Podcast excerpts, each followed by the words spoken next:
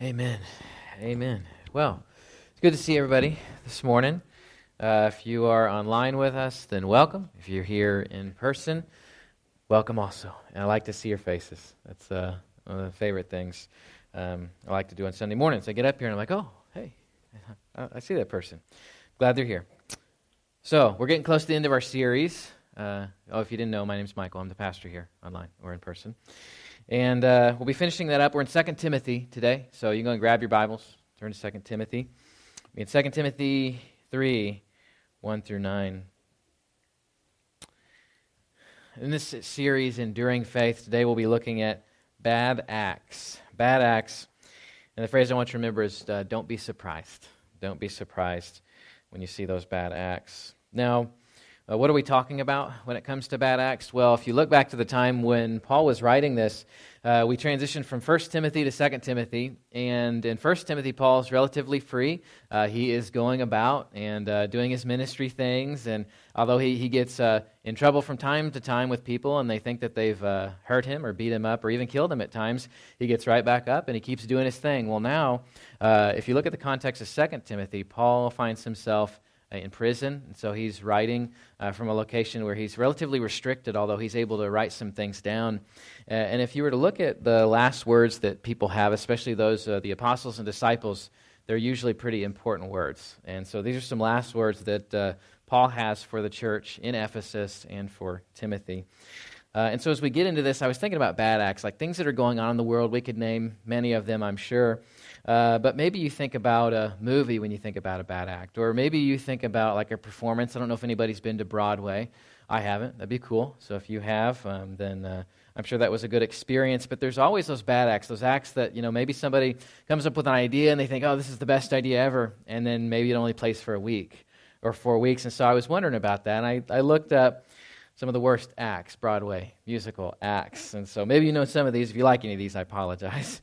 Uh, so coming in at number nine of the worst of all time was the Moose Murders. It only went about a month. It only played about a month. Maybe the name had something to do with that. Uh, and so it went uh, apparently three, uh, 13 uh, previews, and then it was canceled.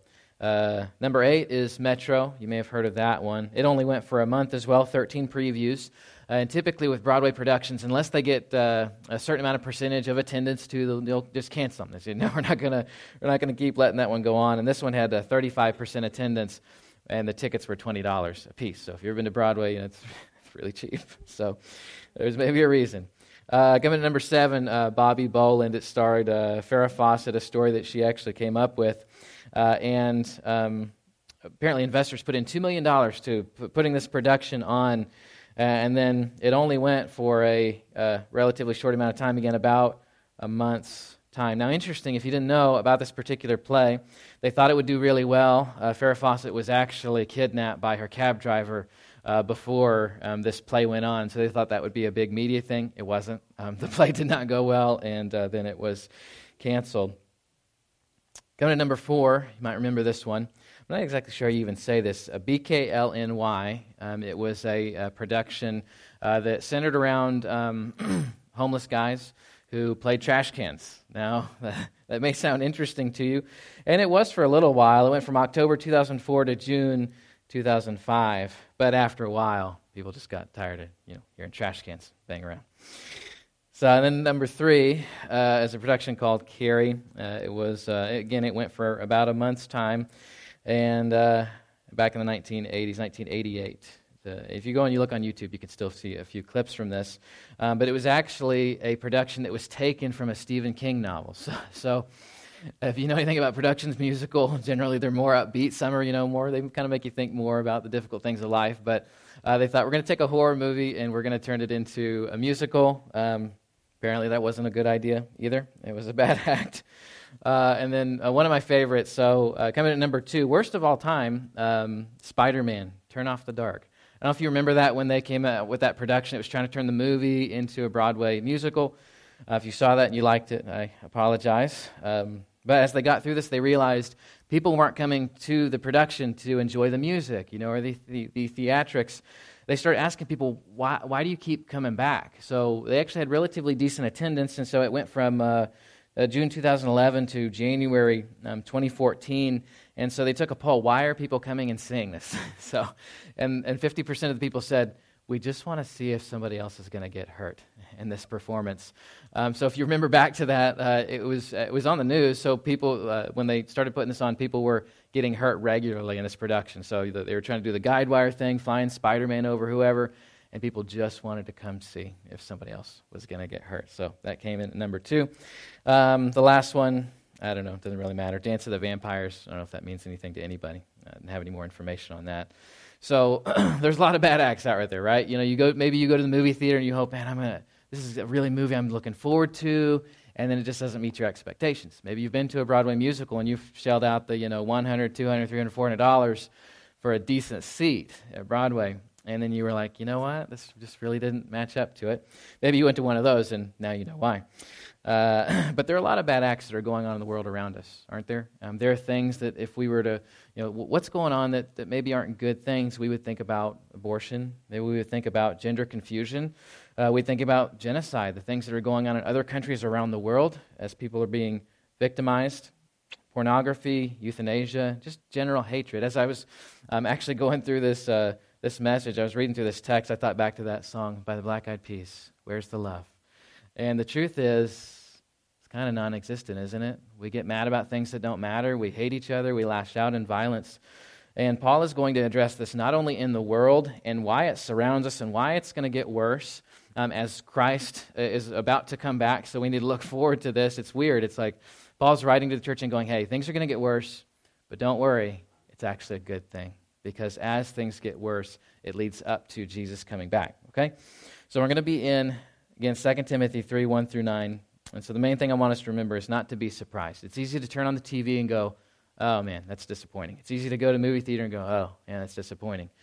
Or wherever else you might go and think, ah, this is maybe not the way that I would like things to be. And so in verse 1, uh, we see this promised difficulty. Promised difficulty. If you ever tried to roll a boulder up a mountainside, which I've never done that, but if you have, then uh, it was probably pretty difficult, right? Now, verse 1 it says, But understand this, in the last days there will be time, come times of difficulty. Really? Oh, wait a second. we were hoping we were going to come on this nice fall day. We are going to hear, you know, uh, something maybe more encouraging or more positive. Don't worry, it will be. But as we read this, uh, you know, we have to understand what, why Paul is saying this. In fact, Jesus already said this before. If you look at John 16 33, he said, I've said these things to you, that in me you may have peace. In the world you will have tribulation. But take heart, I have overcome the world. So, the good news for us is, is not that a, a, world that's lost, that doesn't know Jesus, is just going to miraculously turn around and get better. That people who don't know Jesus are not going to act like they do, right? So, as we look out in the world, we go, okay, I understand why the world is this way. And Paul, in the same way, he's going, hey, there's going to be difficult times. And if you remember what was going on at the church at the time in Ephesus, uh, Rome, part of Rome had burned down, and Nero, the emperor at the time, blamed it on the Christians. And so this is why there, there, was this extensive persecution. This is why people were they were being taken to the stake and they were being thrown in the Colosseum. And so um, Paul would be saying something. They're going, "Yeah, it's been difficult." The church would be going, "It's been very difficult." Now we think about other things when it comes to difficulty. This word in the Greek is kalephos, and it means to um, to be troublesome or dangerous, harsh, fierce, or savage. Well, it's not hard to find, right? You turn on the TV, you, anywhere we go, there's always difficulty, right? There's something going on, we go, you know, God, if it was just different. The things that um, hurt us the most, we turn on the TV and there's another mass shooting. And it seems like at times now we just go, well, is that more normal than anything? I was um, talking with uh, Alana about something the other day. Whenever we have to have a difficult conversation or there's discipline, um, she'll always say, You're breaking my heart, Dad. You're breaking my heart which as a dad of three girls, you know, that's hard to hear, right? So, and um, she said this to me one time. Um, it was a particularly difficult situation or conversation we were having. And she said, My heart's so broken, I don't even have a heart anymore. And um, I, I, did laugh at first, but I thought, Oh, she's serious. and, uh, and so when she said that, and I started thinking about it more, and I was like, Man, if that's not a phrase for our time, right? That at times it's like we see things and we're just like, Man, our hearts are so broken It's like we feel like we don't even have a heart anymore, right? That the world around us is so broken. And Jesus already knew this, right? He knew this for us as believers that things were going to be difficult. It wasn't going to be easy to be a Christian, right? It wasn't going to be easy to make good choices and to follow God wholeheartedly. Well, what is it going to look like more specifically? Verses 2 through 4 uh, kind of outline this for us.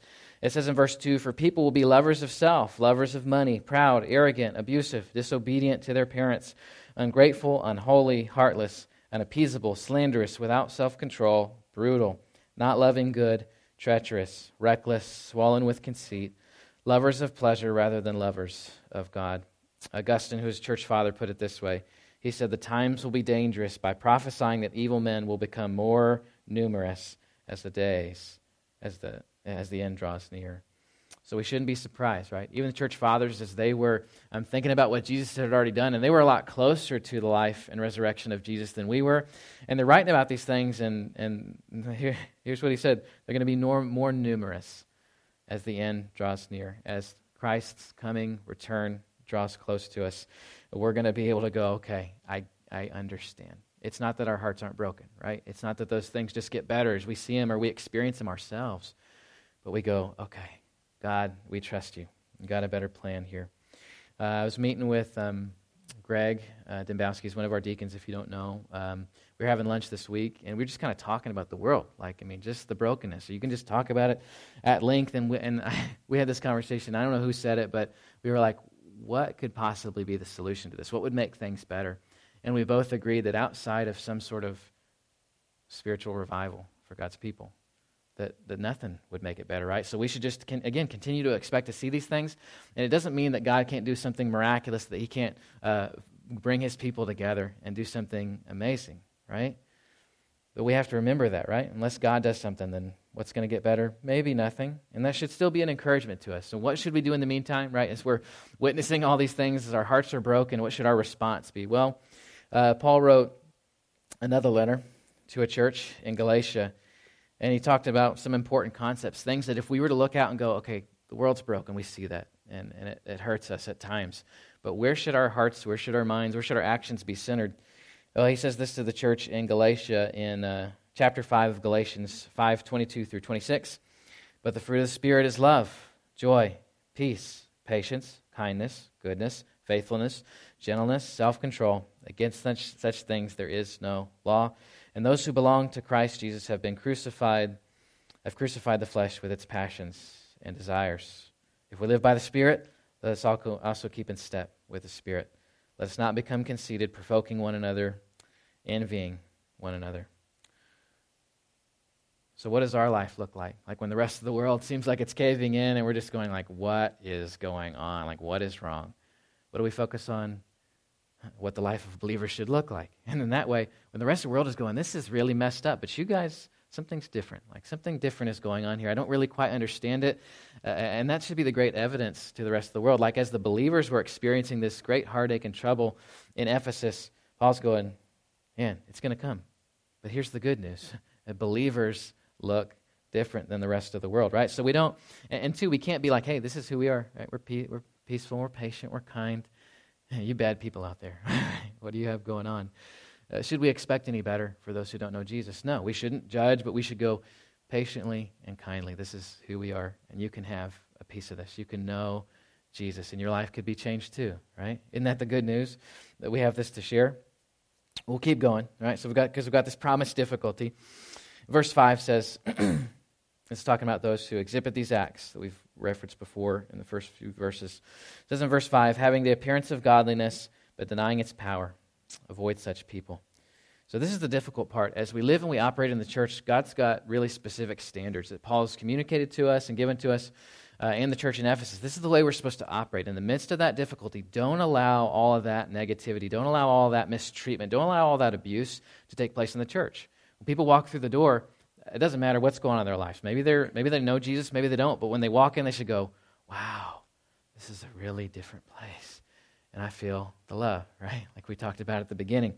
So this isn't a place of bad acts, right? So as, as Paul's going, hey, everything else in the world, it, it's going to be broken, right? Bad things are going to happen. In fact, they're going to get worse. But God's people and the church should look different. So he's going to talk more about this. There's going to be two more points Um, the first one's going to be about actors. So the second fill in the blank is bad actors. Um, I'm talking about actors and then a different group of people because there's those who, yeah, if you see the picture, it's like, wait a second, who's, who's in that group of people? It's a wolf, right? Because when the scripture talks about somebody who maybe comes into the church and then goes, yeah, I'm a believer, but uh, they don't live like that and they cause dissension and they create mistrust and they lead people in the wrong direction. That's a wolf in sheep's clothing. So we'll talk more about that, but there's bad actors, right? So Paul wants to address what's going on outside of the church, but also what potentially can take place inside of the church when there's all these other things going on. Okay? Let's take a look at that. Bad actors. In verse 6 For among them are those who creep into households and capture weak women, burdened with sin and led astray by various passions. And so, this word here for households, um, it can be interpreted a number of different ways, but it can be in reference to a church or a, a gathering of people, a body of believers. And so he says here, for, from among those who creep into households. This could also mean like a family or a grouping of people that get together. But I think here Paul's talking specifically about those in the church. He's going, hey, here's everything that's going on outside of the church. Now, when it comes to the church, when it comes to us as a body of believers, how should we live? How should we act? Well, let's be on the lookout. because it says, for, for among them who are those who creep into households and capture weak women burdened with sins and led astray by various passions. This word here for women, it's this particular word. I, I actually remember the first time that I was reading this passage, and I was actually teaching on it when it came to uh, the youth ministry setting. And Christy asked me, why did it say weak women? about weak men? There's some of those out there too, right? But it says here, women. And so this word here, it's actually a specific word in the Greek, and I'll tell you about it gunakareon, and it uh, just means little women. Not like those little women. You know, I think they made a movie about them too. It's like they're, you know, those are those are good little women, right? This is talking about little women in the light of their spirituality. So those who um, would not have a godly man leading, like in their household, those who would be in the church um, and who would maybe be gossiping or causing dissension. And so there's this group of people that Paul's going, hey, don't, don't allow this to take place. There's going to be those wolves in sheep's clothing and they're going to be leading people astray, and they're going to be looking for who they can pick off. I, I don't know if you've ever seen, like, probably not, unless you watch, like, um, you know, National Geographic, and there's like a wolf, like, trying to pick off somebody in the pack. But, but what do they do? They generally look towards somebody on the outskirts, maybe somebody who's hurt, who's weakened, somebody that, uh, and by the way, there shouldn't be this in the church either, right? Somebody who's maybe weak or um, who's kind of on the outskirts, who doesn't really feel like anybody cares about them or loves them. And what does the wolf do? he zeroes in on that person, right? And he grabs him and he says, can, Is there any way I can pull them away from this truth, from the family of faith? Shame on us if there's anybody like that here. There shouldn't be, right? If anybody walks in our doors and belongs to Jesus and wants to be a part of our family, then man, we should we should grab them and say, "Hey, how can we help you? How can we uh, walk you along this journey?" So Jesus said something along these lines in Matthew seven, 15 through 20. It says, Beware of the false prophets who come to you in sheep's clothing, but inwardly are ravenous wolves. You will recognize them by their fruits. Are grapes gathered from thorn bushes or figs from thistles? So every healthy tree bears good fruit, but the diseased tree bears bad fruit. A healthy tree cannot bear bad fruit, nor can a diseased tree bear good fruit. Every tree that does not bear good fruit is cut down and thrown into the fire. Thus you will recognize them by their fruits.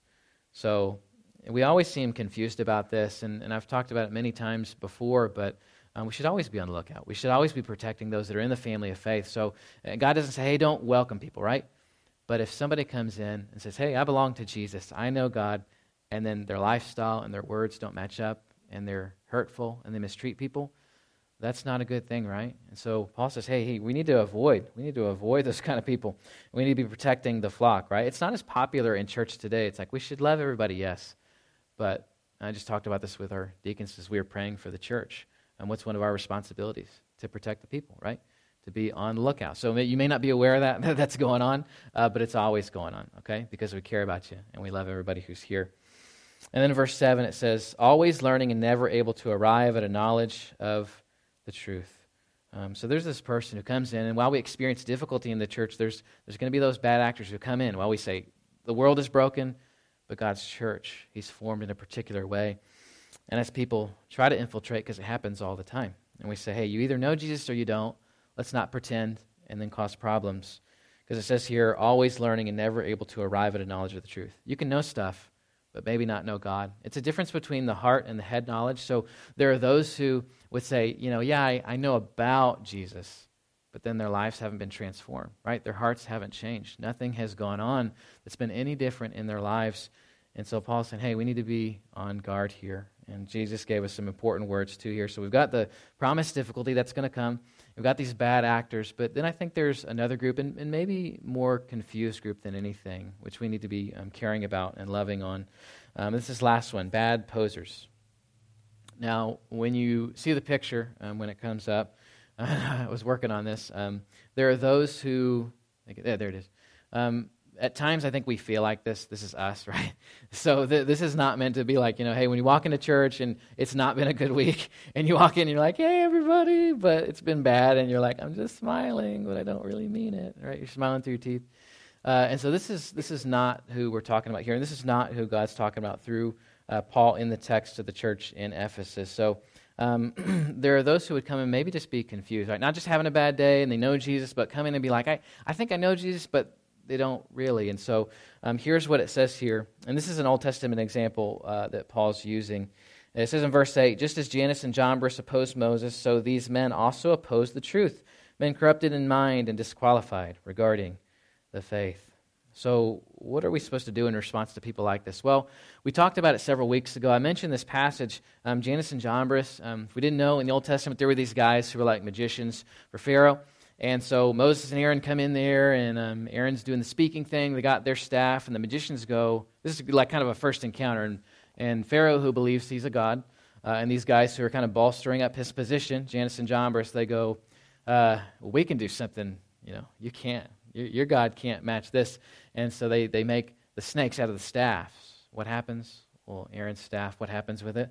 Becomes another snake, and it gobbles up the other ones, right? I love that story. The kids like it too. Also a little scary.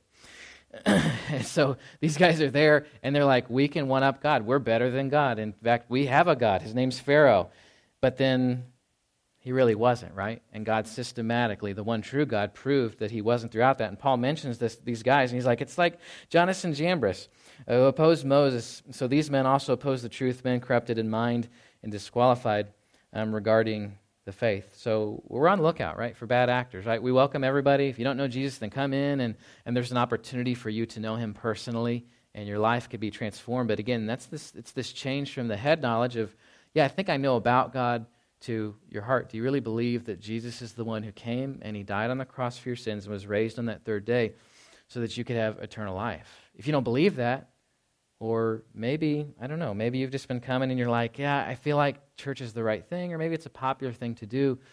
Uh, what I really want to convey is it's better to make sure you know Jesus than maybe pretend that you do. And uh, that may sound harsh, but the truth is, I don't want to skirt the truth, right? As Paul says this to the church in Ephesus, there's something important that we need to remember.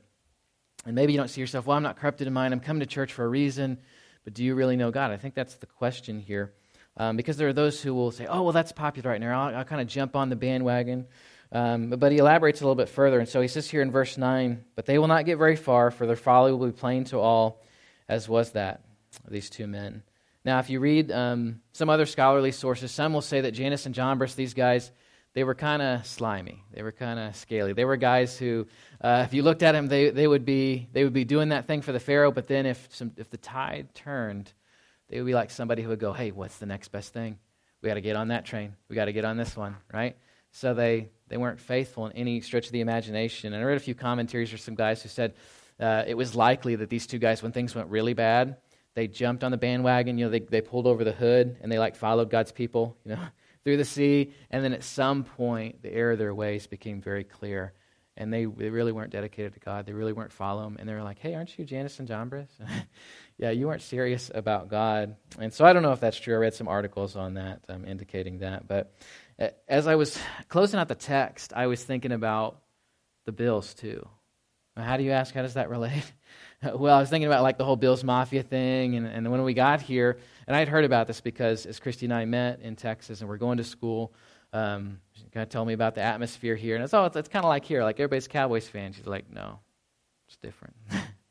it's different, and I didn't really understand it until I came here because I think when we when we're reading what the text says, it's more clear when we think about maybe fair weather fans, right? Um, as I was growing up in the '90s, everybody always asked me, "Were you a Cowboys fan? You grew up in the '90s?" I'm like, well, I liked watching Troy, you know, uh, Smith and, uh, or Emmitt Smith and Troy Aikman, and um, like watching those guys. It was just cool, right? It was a different time of football too. Too many prima donnas right now. And sorry, this is true. And uh, so, uh, you know, growing up then, I was like, yeah, of course, you know, I like them, but um, then I didn't think about the Bills during that time, right? That was a tough season, wasn't it? Like the Super Bowl losses and all that, and and then I was going, man, those guys were really dedicated. Like they weren't fair weather fans. And that's one of the things I noticed. Is Like when we moved here, of course they're doing better now, but all those people who were a part of that, right? The Bills Mafia who were fans then, they're fans now, right? And so allegiance doesn't change over time. And that's what Paul was trying to say to the church. He's going like, look, you guys can't be fair weather fans because difficulty is going to come and there are going to be people who are going to come in and when, something is going to look better to you right when people are persecuting you and people are going like hey i don't know if you want to follow jesus because you might get drug out of your house in the middle of the night oh, okay, well, I'm not, I'm not, I'm not sure if I'm really on the team then. And so you would really have to answer that question. And then there would also be those who would come in and go, they wouldn't say they were bad actors. They would pull the sheep's wool over, right? And they say, ah, I'm part of the team. Eh, eh, maybe things are going better now, and but they would cause dissension. So Paul was saying we need to be on the constant lookout for this. And there were those who maybe just more confused, right? Coming in like I, uh, maybe they think they know the truth, but they're not sure. And so I don't know, maybe uh, you're here today and, and you're like, I'm, I'm just not sure. And maybe I'm not actively, like, I'm not trying to cause dissension. I'm not like one of those guys that Paul was talking about. Um, but I genuinely want to be a part of a community. I want to be a part of something better. I want to be, I don't want to be a fair weather fan, right? I want to belong to Jesus. And the truth is, there are going to be plenty of times and it'll be easy to be a fair weather fan, right? It'd be easy to go, the team doesn't seem like it's winning. maybe we need to maybe we need to jump ship and, and grab onto something else. But it's not what God has for us, right? So in the midst of the difficulty, God's got encouragement for us, and He reminds us there's some people we need to be on the lookout for, those who would cause dissension and who'll never change, right? And then those who maybe just are in the church and they need some help, they need some encouragement. Maybe they're not sure if they belong to Jesus and, and just need to say, hey, here's the good news, and here's what the gospel is, and you can know it. So where are you at today? I don't know. And I want to share this because I always do because uh, it's one of the most important things that we believe here. It's that Jesus died for your sins on the cross. That if you would admit that, say, hey, look, I can't do this on my own. It's like there's not a day that goes by that goes, I can do this on my own, right? If you'd believe in what Jesus has done for you on the cross, that he lived this in this life, that he died on the cross for your sins, that he rose from the grave on that third day. Well, the good news is the scripture tells us it's ABC. It's easy, right? ABC.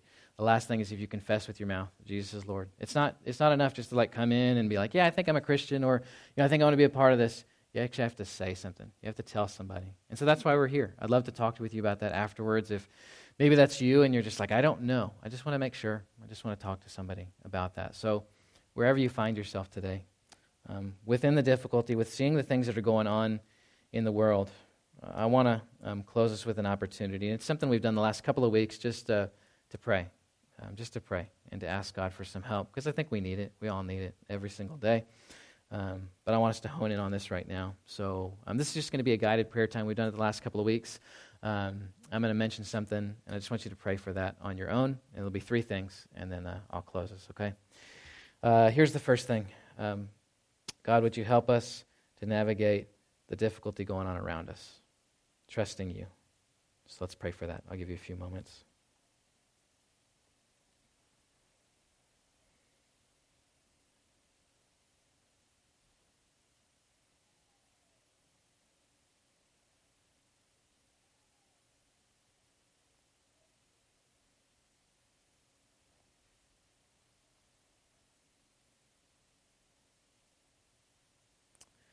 The second thing is to, God, would you help us be aware of bad actors, maybe those around us um, who would claim to know something about you but not really know you. Um, help us to recognize that and um, find out how to be closer to you, further away from those.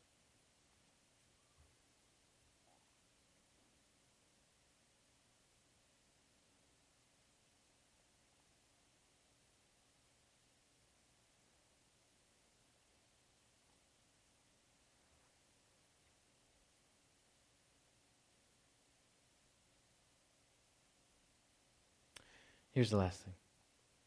Uh, God, we pray for those who might find themselves as posers, um, those who would uh, maybe realizing realize that pretending is not good enough. Um, and no one's here to judge that for you or anybody else. I just want us to pray for that for us and for others. God, that we'd be true believers. Let's pray for that.